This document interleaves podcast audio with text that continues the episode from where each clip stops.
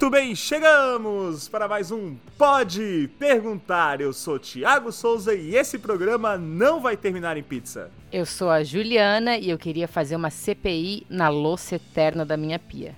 Eu sou o Bruno Níquel e CPI podia ser cachaça putaria internet, não? Meu nome é Alan Guedini e hoje eu tô uma mistura de Schopenhauer com Nietzsche. Tô só pelo pessimismo e abraçando a tragédia. Ô, louco! Eu achei que ele não ia fazer essa abertura, hein? Eu disse para ele não fazer, mas ele não me obedece, não. é, não sei, tá um libera geral aí. Então vamos lá, vamos lá, minha gente. Esta é uma semana aí especial de boas notícias, pelo menos para mim. Papai está curado, sou muito feliz. Muito bem, eu tô falando isso que quando ele ouvir, ele vai saber, porque ele às vezes ele ouve, eu acho, o programa, para ele saber que eu tô feliz.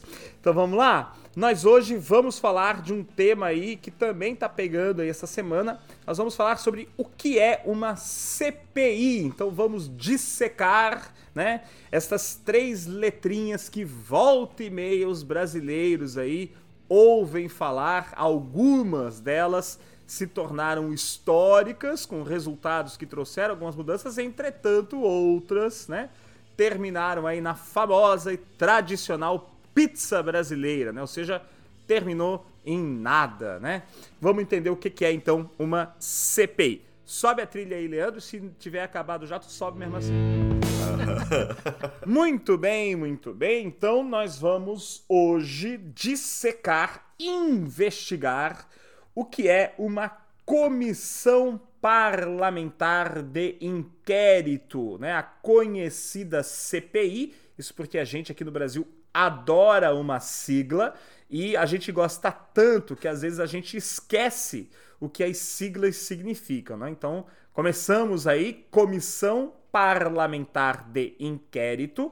Eu até falei né, que a minha grande contribuição desse programa é, iria ser dizer que também existem as CPMIs, que são as comissões parlamentares mistas de inquérito. Então, vou só fazer essa primeira diferenciação. CPI é quando uma das casas legislativas, podendo ser né, a Câmara dos Deputados, a Câmara Baixa, ou a Câmara Alta, ou seja, o Senado Federal, instaura uma comissão de inquérito, ou ainda as assembleias né, legislativas ou ainda municipais. E CPMI é quando nós temos uma comissão que mistura os deputados e os senadores, ou seja, a Câmara Alta e a Câmara Baixa, já que o Brasil funciona no tal do sistema bicameral. Vamos lá? Vamos começar a falar aí então o que, que é uma. Para que, que serve uma comissão parlamentar de inquérito? Essa é a primeira, primeira questão que a gente tem que puxar? Eu acho que é interessante a gente entender que a, essa comissão, né, ela está prevista na nossa Constituição, no artigo 58, no inciso 3 tem esse inciso é uma pequeno, um pequeno resumo do que seria uma CPI. Posso ler aqui, Tiago? Deve. Então, peraí, deixa eu aumentar a letra aqui que eu estou sem óculos. Senão eu não vou conseguir. É a idade, é a idade. Ela vai chegando para todos nós. Artigo 58 da Constituição de 1988. No inciso 3, ela diz o seguinte: As comissões parlamentares de inquérito, que terão poderes de investigação próprios das autoridades judiciais, além de outros previstos nos regimentos das respectivas casas. Serão criadas pela Câmara dos Deputados e pelo Senado Federal, em conjunto ou separadamente, mediante requerimento de um terço dos seus membros, para a apuração de fato determinado e por prazo certo, sendo suas conclusões, se for o caso, encaminhadas ao Ministério Público para que promova a responsabilidade civil ou criminal dos infratores. Nossa, que bonito isso, hein? Não achasse, Alain? Olhando assim dá até pra ter fé, hein? Olha. Tá, né? Eu me sinto, me sinto um crédulo olhando isso aqui, olha. Eu, eu, eu quero chamar uma atenção para algumas coisas aqui. Primeiro, essa ideia, né, das comissões mistas ou não, que eu, aquilo que eu falei no início. E depois, né, esse, esses, pré, esses pré-requisitos, né? É necessário um ter, assinatura de um terço dos membros, né? Ou seja, um terço dos 513 deputados, se for uma, uma comissão né, da Câmara, ou dos nossos 81 senadores. Reparem no detalhe, né? Não há, além, claro, né, de um fato né, que precisa ser colocado ali né, para ser investigado, não há nenhuma outra, né, nenhuma autoridade aí que pode individualmente barrar a criação de uma CPI. Eu acho que isso já traz a gente um pouco para a situação que a gente viu acontecer aí nas últimas semanas, né? É interessante a gente falar dessa questão do um terço, porque, inclusive, em uma das falas, o ministro Barroso, do Supremo, que agora né, deu a, autorização para a CPI da Covid, ele fala justamente dessa questão do um terço, que ele disse que uma CPI ela não precisa de maioria absoluta da Câmara. Então, isso quer dizer que não é necessário um consenso para que ela comece, e que é necessário apenas que é, haja o interesse né? É, em alguns, né, claro, dentro desse um terço aí, mas ele traz essa discussão de que não é necessária a maioria absoluta, né, de que um terço já é suficiente porque é uma investigação que vai se fazer, né, e se um terço já acredita que há motivos para investigar, a investigação deve sim acontecer. É, é bom que se diga também, né, Ju, né, Tiago, Bruno, é, é, bom que se diga também que essa questão que envolve uma CPI, uma comissão parlamentar de inquérito, em muitos aspectos ela não difere, por exemplo, de um processo de impeachment. Ou seja, existe ali um fator muito mais político do que jurídico. Né? Então, por exemplo, ainda que se tenha toda a substância para mover uma CPI contra algum agente público, por exemplo, pode ser que essa CPI nunca ocorra, né? como inclusive várias foram engavetadas ao longo da história republicana recente. Né? Então, ainda que se tenha todas as evidências, todas as situações para que se mova uma CPI, tanto quanto se tenha todas as evidências, todos os elementos para que se mova um processo de impeachment, pode ser que nenhuma coisa nem outra nunca ocorram.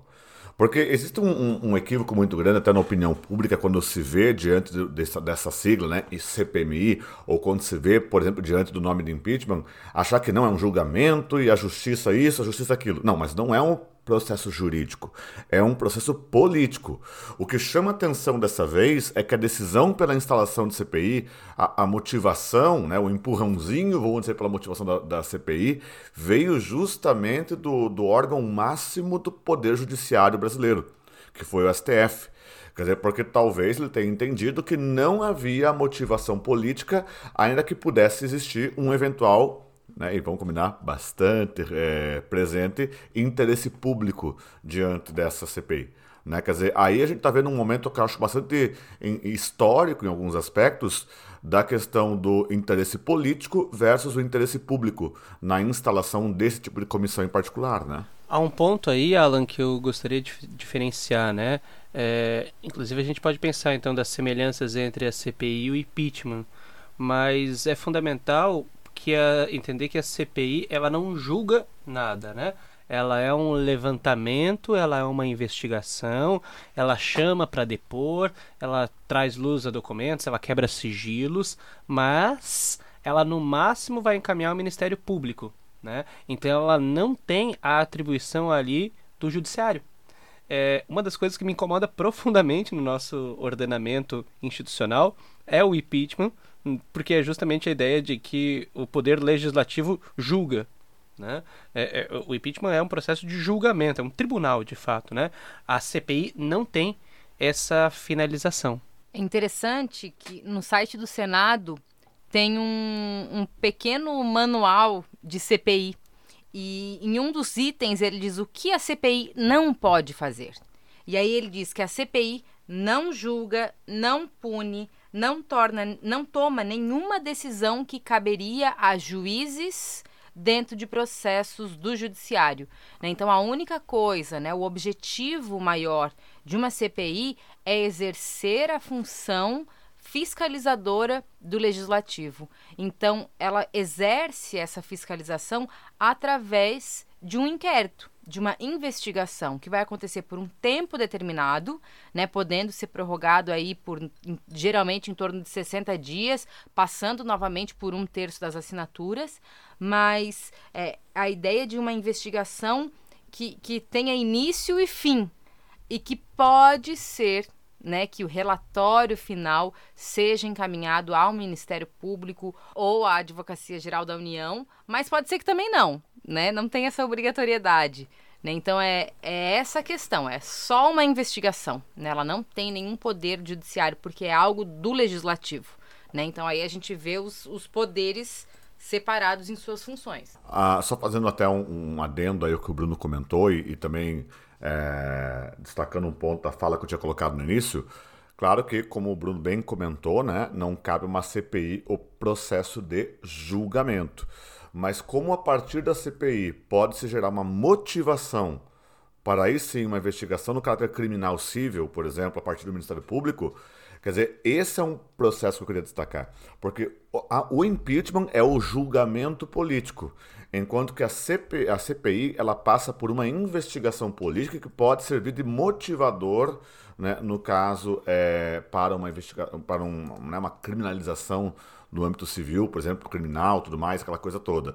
Então, quer dizer, literalmente, nos dois aspectos, e isso que eu acho é, bastante importante pontuar, é que tem que existir uma vontade política, seja num caso, seja no outro. Sem vontade política você não tem. Tampouco impeachment, tampouco CPI. Né?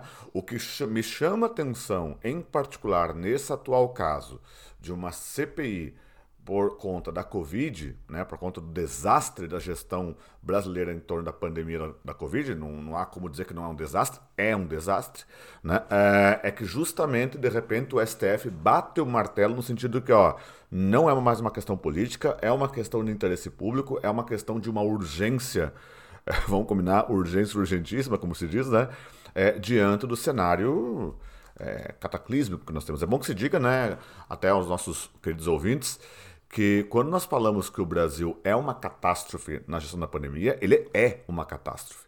Né? Eu lembro que no início da pandemia se falava, por exemplo, ah, não tinha como comparar o Brasil com a Itália, com aquela população no Brasil. Mas agora nós temos uma população que está longe de ser a segunda maior do mundo, né? mas nós temos índices que nas últimas 24 horas, foi num, num sábado atrás agora, o número do Brasil de mortes num dia era um quarto dos mortos no mundo. Quer dizer, qual é a desculpa? É, vai usar ainda o número? É isso que você vai usar? Vai usar ainda a desculpa da população? É isso? Então, não, você pode dizer que é uma catástrofe. E de repente parece que o STF vai lá, né, toma essa dianteira, percebendo que não haveria talvez um encaminhamento político tão breve dessa questão, e encaminha essa questão. E isso, inclusive, joga com a opinião pública né? Porque de repente você joga sobre os parlamentares que são movidos a votos, são movidos ao interesse eleitoral, né? A que se movimentem a fazer a gestão CPI. Talvez nunca viesse a se movimentar, não fosse esse o caso. Tá, é, eu só quero pensar algumas coisas aí com vocês, né? Em cima do que vocês todos foram colocando, né? É, eu, o meu entendimento sobre essa questão do STF, né, determinar a abertura da, da, da CPI agora, é, é que os, essa decisão ela não tem a ver com o mérito em si de ser política ou não ser política. É, meu entendimento é que o STF simplesmente é, agiu conforme o regimento. O regimento diz que não é preciso é, é uma aceitação né, do presidente, no caso, né? Foi o Senado agora, né? Então, essa, essa comissão é uma comissão do Senado. Então, tem lá o número de assinaturas mínimo, preencher os requisitos, o presidente do Senado não estava fazendo o que era obrigação fazer. E aí até colocar que concordo com o Alan de que é uma decisão política, tão somente assim como o processo de impeachment, mas há uma diferença aqui em relação ao impeachment. Além dessa questão que tu e o Bruno colocaram, né, de que o impeachment é um julgamento, é, é, e aí a Ju até né, trouxe essa contribuição de que uma comissão parlamentar ela é só ela é investigativa. É, o impeachment, ele carece de uma aceitação por parte do presidente do, da Câmara. A gente até, quando falou lá o que faz o presidente da Câmara dos Deputados, nosso episódio, não lembro agora mais o número, mas a gente falou sobre isso, né? É, é, chegou nesse momento, gente, que a gente não sabe mais qual é o programa que a gente falou as coisas. Porque nós já temos muitos. É, pois é, já tem 31 esse. E é, é, diferente do impeachment, a, C, a CPI ela não precisa desse aceite, ou seja, há uma autonomia maior. E a ideia é justamente essa, é evitar essa, essa manobra, né? De muitas muitas vezes os chefes dos poderes sentarem em cima dos processos e segurarem os processos para que eles não aconteçam, né? Claro que uma CPI não tem o peso, obviamente, de um impeachment, não é um julgamento, como vocês muito bem deixaram, mas ainda assim, isso gera, no mínimo, assim, um, muitas vezes um constrangimento, né? Porque acho que uma coisa que é, é legal a gente colocar é esse poder é, judiciário, de certa maneira, que é atribuído, então, nesse momento ao parlamento, né? Que é o poder de você convocar autoridades de Estado, né? Você pode convocar. Não há nenhum. O presidente pode ser convocado a depor. Né? Então você tá. É, e que, inclusive, assim, é diferente do impeachment, mas o impeachment de 92 ele é fruto de uma CPI. Né? Ou seja, a CPI ela não é, mas ela pode gerar né, um processo de impedimento posteriormente. É exatamente isso que eu ia falar agora, Tiago, que vale a gente lembrar que lá na época do Collor, né, a gente teve sérios desdobramentos aí na, em duas CPIs, né? A gente teve a CPI do, do PC Farias, a gente teve a CPI dos anões do orçamento, né? E que vai compor todo aquele cenário do, do impeachment né, do presidente Collor. Então, sim, pode ter é, profundos desdobramentos uma CPI, ou pode ter uma CPI que nunca se vote o relatório, como já aconteceu várias vezes. Né? Então, é, é interessante a gente perceber que uma CPI instaurada não significa por si só muita coisa, mas ela pode né? Ela pode trazer bons frutos. A gente tem casos de CPIs em que o relatório oficial não foi votado e um relatório paralelo é que foi votado. Porque, como o Alan muito. É uma questão muito política nesse caso, né? E já teve casos de relatórios que não foram aprovados e mesmo assim foram encaminhados para o Ministério Público. Então. É, o, acho que o, o, papel mais importante da CPI é esse dar visão, né? É dar notoriedade a certas situações, né? É poder fazer os questionamentos, trazer as testemunhas, né? Fazer os inquéritos, o inquerimento em si. Fala, Bruno. o Brasil tem uma tradição já em CPIs, né? A gente tem um histórico de CPIs. É, essa ideia da fiscalização do poder público, ela é absolutamente interessante. Né? Esse seria um dever primordial daquele que está cumprindo uma função republicana, a fiscalização do erário público. E aí a CPI seria esse pedido da população para que se investigue, para se fiscalize algo. Então veja que o trabalho da CPI é, digamos assim, o básico do, do, do agente legislativo. É o legislativo fazendo o seu papel. Isso, é, é, correto. É uma atribuição, é uma, é uma, é uma é, vamos dizer assim, é uma obrigação, né? Esse, esse papel investigativo, que é um papel fiscalizador. E aí a gente pode dizer, não fez mais do que a sua obrigação. E aí a gente tem algumas CPIs muito famosas, ou, né, talvez o ouvinte com alguns anos nas costas, que começa a sentir dor nas costas, insônia, etc tal, possa se lembrar, né? Não sei porque os meus nobres colegas riem nesse Nossa, ga gabaritei! Eu tenho uma que vocês não vão se lembrar, porque não eram nascidos, né? Mas na década de 50, o Getúlio Vargas... É, isso que eu ia falar, ufa, essa eu não ufa. sei. Não. A do cimento? Não é a do cimento, é a do Última Hora, do Samuel. Ah, Samuel Weiner. Isso. É, e aí é uma coisa um tanto quanto curiosa, né? É, é, é um episódio dantesco desses, né? O, o, essa história quem conta é o próprio Samuel na sua autobiografia, né? É, em meados da década de 50, Samuel é, é Samuel Weiner, é, é, enfim, fica a discussão se ele é nascido ou não, mas ele é, é descendente de, de imigrantes é, da Bessarábia. enfim, ele é dono do, do Última Hora, que é o grande jornal que apoia o Vargas, enquanto maioria, os outros são oposição, né? E aí o Lacerda, também chamado de O Corvo, ele acusa o Samuel de receber uma série de benefícios do governo. Né?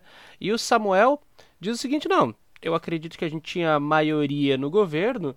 Eu mesmo no meu jornal coloquei que era para criar uma CPI, que era para investigar, que não tinha nada a esconder, né? E que nesse momento se abre um vinho do meu lado. A amiguinha não tem consideração nenhuma por quem tá contando a história. Não, eu tava gostando tanto que eu pensei, hum, vou abrir um vinho e encher a minha taça. Eu só escutei meu ouvido fazendo dum, dum, dum, dum, dum, dum. Pense, é um carmener chileno entrando na taça para escutar toda essa história da década de 50. Entrando importante. na taça. Entrando na taça. Tá, eu tenho que voltar, eu tenho que voltar então. Tá, vai que até eu tô curioso aí com essa história, eu quero ver se é uma que eu conheço. Então Samuel, acreditando que tinha a maioria é, no Congresso brasileiro, pediu a instalação da CPI. E a instalação e a CPI aconteceu, só que o Samuel vai dizer que a parte de início, né, era para ter maioria, era para ser três governistas contra dois da UDN, mas parece que os membros da CPI passaram a cobrar do Samuel alguns favores, algumas intervenções, ou seja, houve todo um aspecto político aí. No final das contas, houve uma pressão sobre o Samuel de da onde vinha o financiamento dele. Né? Ele se negou a responder. É, e aí houve então essa acusação de que ele recebia é, grana do governo.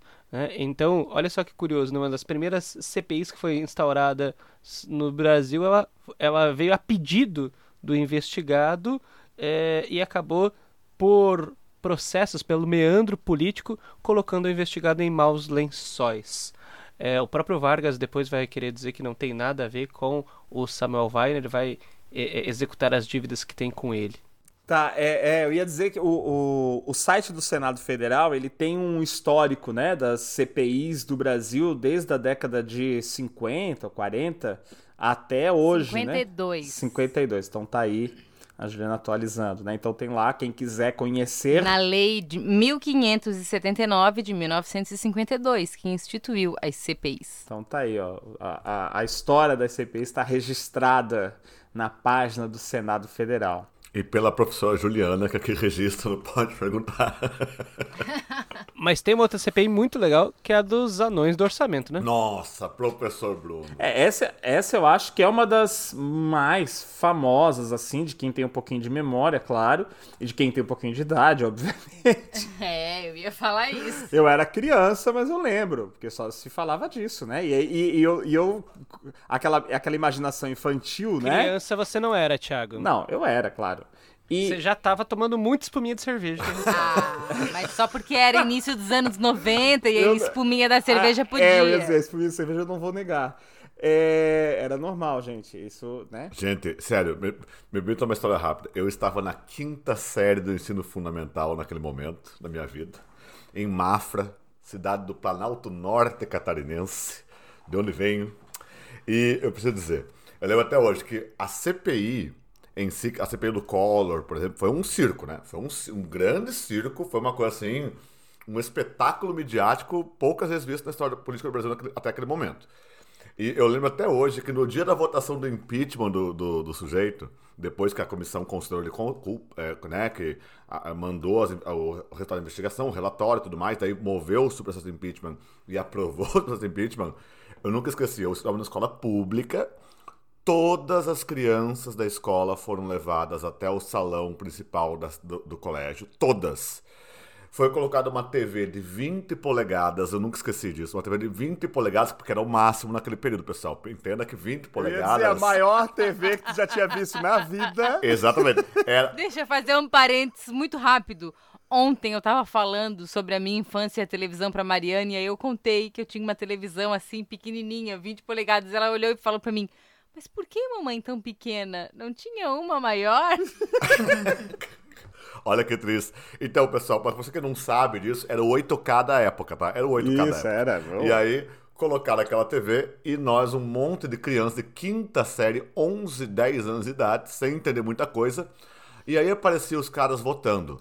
Porque em nome da família, do não sei o quê, meu voto é sim, senhor presidente. E nós, crianças, é! E a gente vibrava o voto sem entender o que estava acontecendo. Eu, hoje, olhando, recuando desse momento da minha vida, né, um momento no qual né, eu não tinha muito discernimento, eu observo assim, gente, aquilo foi realmente é, assim, inominável. Uma coisa assim, impressionante, impressionante. Mas marcou, tu lembra? Eu não lembro disso. Falando de memórias do início dos anos 90, eu me lembro muito de quando encontraram PC Farias da CPI Ai, do PC Farias. Eu me lembro de estar sim, na frente aí... da televisão no momento em que ele foi encontrado morto. Eu lembro da entrevista dele pro Caco Barcelos. Isso eu, isso Suzana eu Marcolina. Suzana Marcolina. Suzana Marcolina. Mas vamos lá, nós vamos abrir a CPI da infância aqui. Vamos voltar para a CPI do, do, dos anões do orçamento, Bruno, porque muitos dos nossos ouvintes não têm a menor noção do que isso quer dizer. Eles estão imaginando os sete anões da Branca. Porque eram, né? Sete. E por isso que eles. E eles eram todos baixinhos. E isso é uma loucura inacreditável. Gente, o Brasil, ele não tem precedentes na história política mundial. Assim, o que acontece aqui é uma coisa inacreditável. A Netflix tem que descobrir o Brasil, pessoal. Sim! Infelizmente, quando descobriu, produziu aquela coisa é. bizonha lá do mecanismo. Vai, vai, explica aí, Bruno. Conta dos sete. E eu, porque eu, quando era? Porque eu imaginava sete anões realmente, entendeu? Carregando um livro chamado Orçamento nas é, costas. É, eu sabia o que era orçamento. Explica aí, Bruno, os anões do orçamento que nós temos pouco tempo. Na verdade, é um, é, um grande, é um grande escândalo envolvendo o orçamento da União. Na verdade, não são sete, né? Foram 18 os acusados. É, seis acabaram caçados, oito absolvidos e quatro renunciaram antes. Né? É, entre eles, alguns dos mais envolvidos com o esquema, como o João Alves, que era o líder. Como o Thiago falou, curiosamente, eles foram chamados né, anões do orçamento porque eram os deputados do chamado baixo clero, que teriam pouca importância. Na verdade, nem tanto, né? Você tinha um líder do MDB, que era muito importante, e, e nesse grupo foi pego até o ex-presidente da Câmara, que era o Ibsen Pinheiro. Então, que não é nada de, de baixo clero, né? É, mas eles eram, de fato, não muito altos. Então, acabou ficando realmente para a mídia essa ideia de anões do orçamento. O ponto alto dessa CPI é porque, de fato, você tem parlamentares é, encurralando outros parlamentares, então ela não acabou em pizza, né? Ela tem um uma efetiva contribuição, você tem uma cassação, alguns renunciaram para não, não serem cassados. É, e com isso você acabou aprovando novas regras para execução do orçamento ela foi importante também para dar novas diretrizes como se gasta no Brasil. Mas uma das coisas mais bizarras que a gente tem é porque o João Alves, então, que era o sujeito que fazia todo esse meio de campo é, é, do orçamento, né? Então ele tinha uma empresa é, laranja onde ele cobrava uma propina para executar questões do orçamento. Ele se defendeu dizendo que todo o dinheiro dele era lícito, porque ele tinha ganho 125 vezes na loteria. 120. Não, meu dinheiro vem todo da... E de fato, o cara comprava bilhetes premiados para lavar o dinheiro.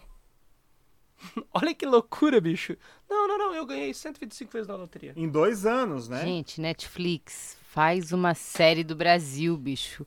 Olha só a criatividade dos caras no Brasil. A gente ri pra não chorar, né? Que House of Cards. Se você, amigo ouvinte, ficou interessado nessa história, os Paralamas do Sucesso também ficaram e comporam uma música, né? Falando Luiz Inácio falou, Luiz Inácio avisou, os 300 picaretas, os anões do orçamento. Paralamas era uma banda muito famosa na década de 90, gente. eles, eles colocavam dinheiro do orçamento, né, para instituições de caridade e tal, e esse dinheiro depois ia pro, direto pro Os caras roubavam direto ali na fonte, né? Era um negócio absurdo. Um desvio de dinheiro inacreditável que era feito naquela, naquela época. É, é, empresas fantasmas, né? Então, ah, isso aqui é entidade do que seria hoje ONG, né? Terceiro setor, e na verdade aquilo ali não existia, isso era embolsado. Enfim, né? É, agora, depois disso, você teve regras mais rígidas para execução do orçamento. Mas aí o que, que tu faz com o orçamento? Tu pega um monte de funcionário fantasma, paga o salário desses funcionários fantasmas e manda os funcionários fantasmas devolver o dinheiro para ti. Essa é a do século XXI. É assim que eles fazem. É, e já e, e as CPIs é legal a gente dizer que elas são importantes assim, elas, elas é, tiveram algumas delas efeitos importantes. A gente tem uh, o caso da CPI do narcotráfico, por exemplo, que a gente teve a, a descoberta ali do envolvimento, né? O famoso caso do Idelbrando Pascoal, vocês estão lembrados dessa? Oh, o cara da motosserra. O cara, o cara, o deputado, gente, ele picotava as pessoas com a motosserra. E, não, é. Meu Deus do céu. Eu tô falando que não é pra, não é pra amadores. Sério.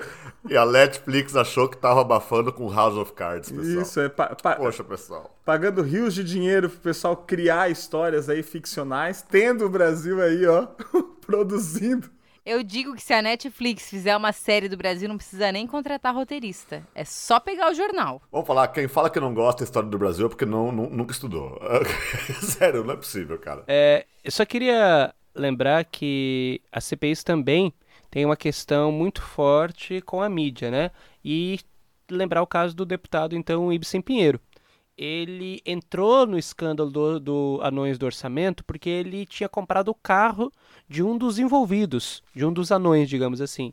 E aí a mídia, as revistas da época noticiaram muito o nome dele, ele era figura conhecida, presidente da Câmara. Então, a, a, digamos que a carreira dele como parlamentar quase que acabou aí. E ele só vai conseguir o arquivamento do, do inquérito no ano 2000.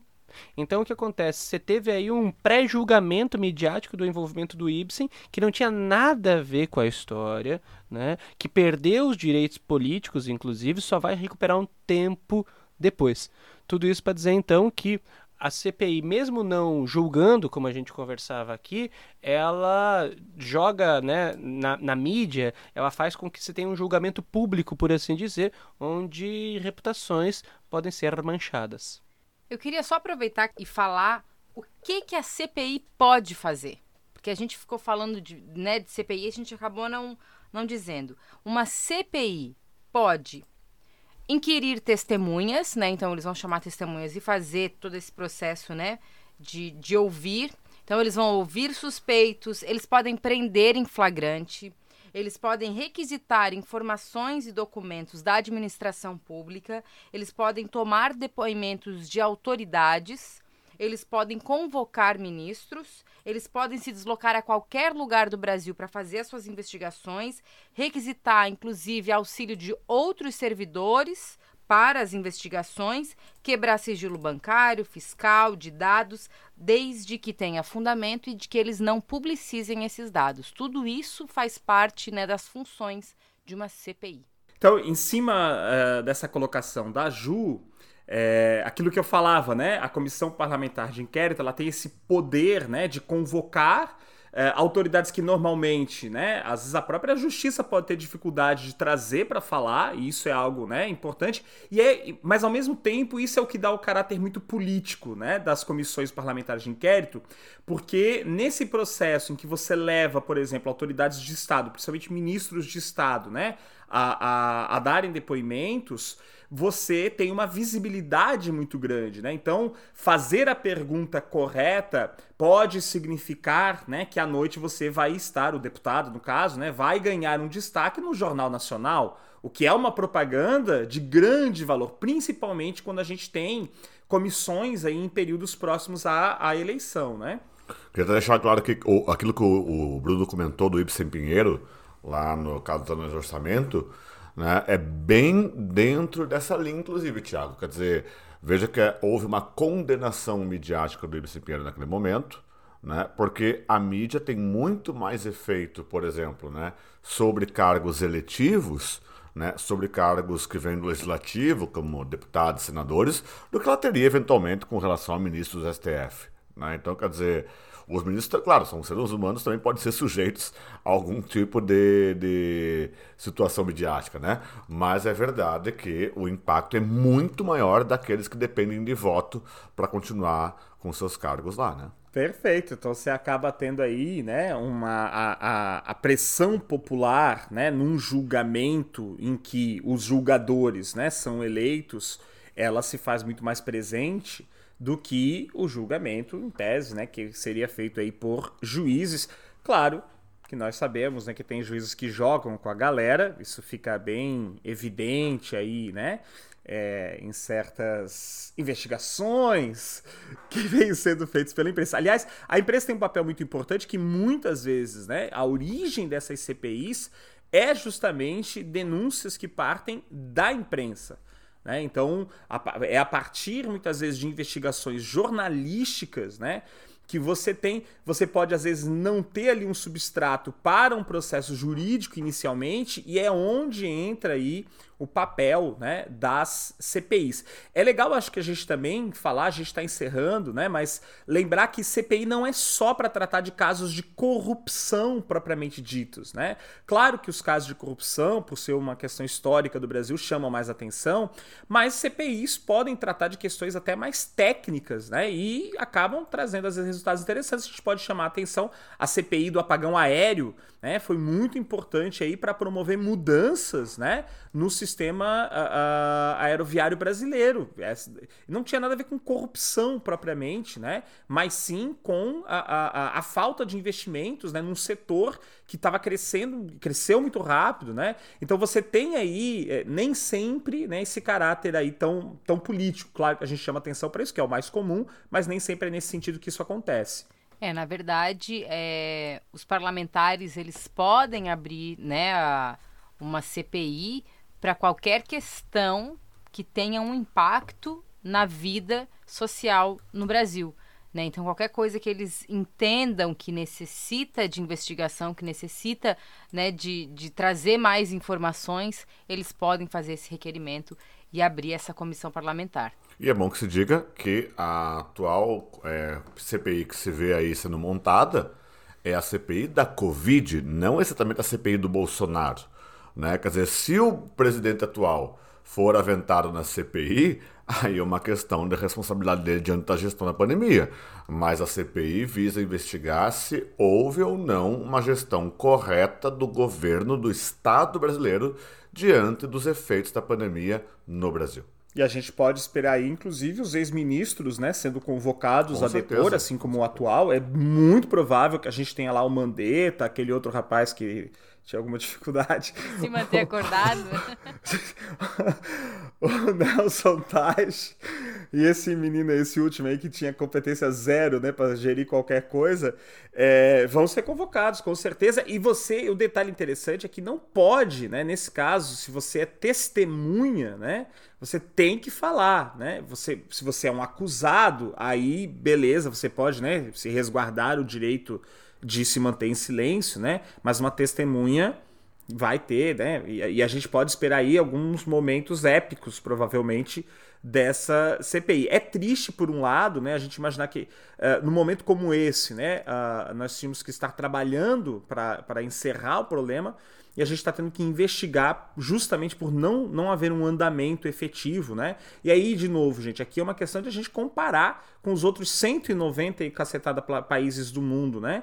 É, a, a gestão da pandemia no Brasil é absolutamente desastrosa, desastrosa, né? E, uh, uh, enfim, é preciso sim imputar responsabilidades não há, não há questionamento sobre isso. E é bom que se diga que a CPI também prevê acariações em certos aspectos.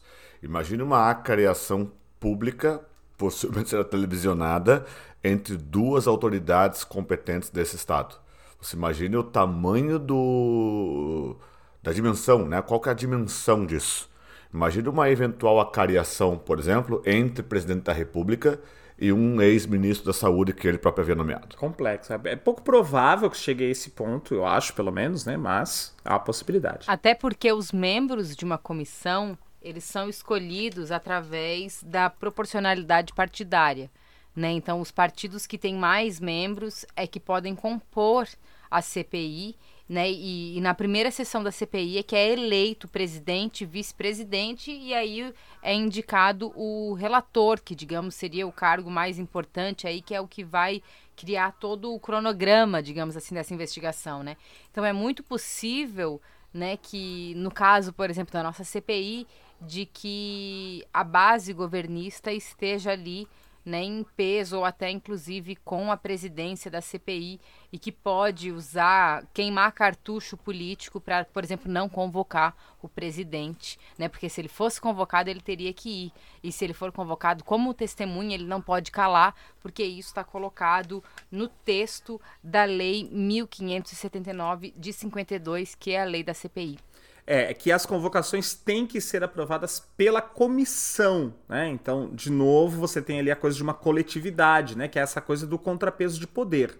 Né? Então, a comissão vota as, uh, uh, as convocações, por exemplo, né? Os, enfim, aquilo tudo que uh, pode ser solicitado né, por uma CPI, que já foi falado aqui, tem que ser aprovado né, pelo, pelo, é, pela comissão toda. Né? E aí essa comissão vai ter gente que é, como está colocado ali, da oposição, da situação, e aqueles colocados, né, alguns aí como, como neutros, né? pensando nessa comissão é, que está sendo instal, instalada no Brasil nesse, nesse momento.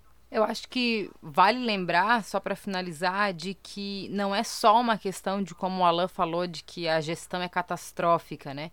Existem já alguns estudos sendo publicados, inclusive foi publicado agora pela revista Science, e, e vários, várias outras universidades né, fizeram pesquisas indicando que não só foi mal feita, está sendo mal feita a condução da, da pandemia no Brasil, como as atitudes do governo federal têm atrapalhado né, a contenção da pandemia. Então, essa, esses são alguns dados técnicos que têm vindo de instituições internacionais e que vão gerar um peso aí dentro dessa pandemia, porque indicam que o governo federal tem nadado contra a maré, né? tem, tem jogado contra aí é, a contenção de tudo isso. Então, seria realmente um elemento muito sério em toda essa CPI, em toda essa investigação, de perceber que não só não tem feito o seu trabalho enquanto governo federal, enquanto executivo, né, de zelar pelo bem-estar, pela saúde pública do seu povo, mas tem feito o contrário, né? Tem tomado atitudes deliberadas que atrapalham e que tem feito a gente chegar a essa catástrofe de números que a gente está sendo nesse momento. Só fechando aí então, né? O Alan falou da, da ideia da dimensão. Eu queria e, e a Juliana, né? Trazendo aí essa enfim, né, o governo tendo que ser chamado à responsabilidade, a estratégia atual do governo federal é tentar esvaziar essa comissão, né, incluindo aí os governadores e os prefeitos, o que é absurdo, né, porque compete aos legislativos locais essa investigação. Então, quem tem competência para isso são as assembleias, como inclusive a Assembleia aqui do Estado de Santa Catarina afastou o governador, né, por conta da gestão da pandemia. O governador atualmente está afastado, no caso de Santa Catarina, uh, uh, o caso do Rio de Janeiro também, né. Uh, então e não tem como. Como que uma comissão vai investigar os mais de 5 mil municípios brasileiros? É inviável, é impraticável, né? Não, não existe como, até porque há um tempo determinado. Então, é uma estratégia né, para atrapalhar os serviços né, no âmbito federal, na verdade, e até mesmo para, quem sabe, até depois barrar essa CPI do ponto de vista jurídico, né? Dizer que não era competência dessas casas fazer esse julgamento. Só que se o, se o STF, por exemplo, for chamado a se manifestar agora, aí você cria a questão da narrativa, né? Se o STF dizer, não, não é competência investigar estados e municípios, o discurso, né? político que é empreendido pelo governo federal de que ah não querem investigar né mas não se trata disso trata de novo de, da regra da norma né que está estabelecida então são, existem umas estratégias aí também que o governo já está adotando obviamente em vistas né, de tentar uh, uh, diluir o caldo né, dessa, dessa CPI.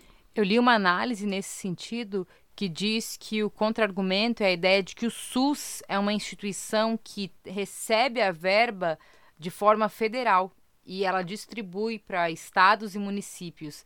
Então, nesse caso, a gente estaria fazendo uma investigação dentro do SUS e por isso caberia sim a Câmara dos Deputados e o Senado em fazer essa investigação, porque ele estaria fazendo o guarda-chuva de toda a, a, a, finança né, e da gestão dessa, dessa pandemia. Né? Então aí é uma questão que a gente percebe que, que tem vários pontos aí para se puxar. Provavelmente será uma CPI que também vai entrar na lista de CPIs históricas, porque de fato estamos vivendo um momento diferente que nunca vivemos antes, numa CPI totalmente diferente do que nós estamos acostumados de ver e que é difícil da gente apontar qual será o resultado. Mesmo que ela não tenha resultados práticos, né? Isso sem dúvidas. E é a primeira que o governo vai enfrentar, né? Um governo que tem ampla maioria no parlamento e isso chama atenção, né? Sim, está sendo a primeira grande derrota aí do governo Bolsonaro. Bom, rapaziada, a gente já estourou em muito o nosso tempo, então precisamos ir é, acho que deu para deu pra discutir legal aí, né? O programa acho que ficou, ficou bacana. É, agradecer a todo mundo que ficou até aqui conosco. Lembrar sempre, né, aquilo que a gente sempre fala, né, que você puder, claro, divulgar o Pode Perguntar para os seus colegas, uh, nos seguir nas redes sociais, todas elas lá como Pode Perguntar. É, e também, se quiser nos mandar e-mail, pode perguntar podcast.gmail.com.br.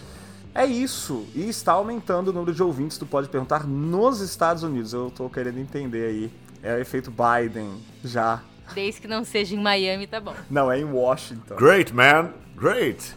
Great. Então, é, é, so long. Quem sabe a gente faz um bilíngue. Thank you very much. Thank you, thank you. Vocês não vão querer. Queria terminar o programa mandando um abraço para os nossos ouvintes da Moldávia. Nós temos ouvintes da Moldávia? Ai, e agora? E agora? Vamos deixar em suspense, eu digo semana que vem se temos ou não ouvintes na Moldávia. Obrigado, Bratislava. Lube Juliana.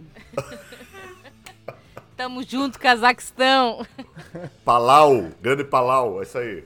Valeu aí pro besuntado de Tonga! A gente pode lá, isso. Gente, acabou. Tchau. Leandro, acaba com isso, Leandro. Valeu. Abração, pessoal. Tchau, tchau. Tchau, gente.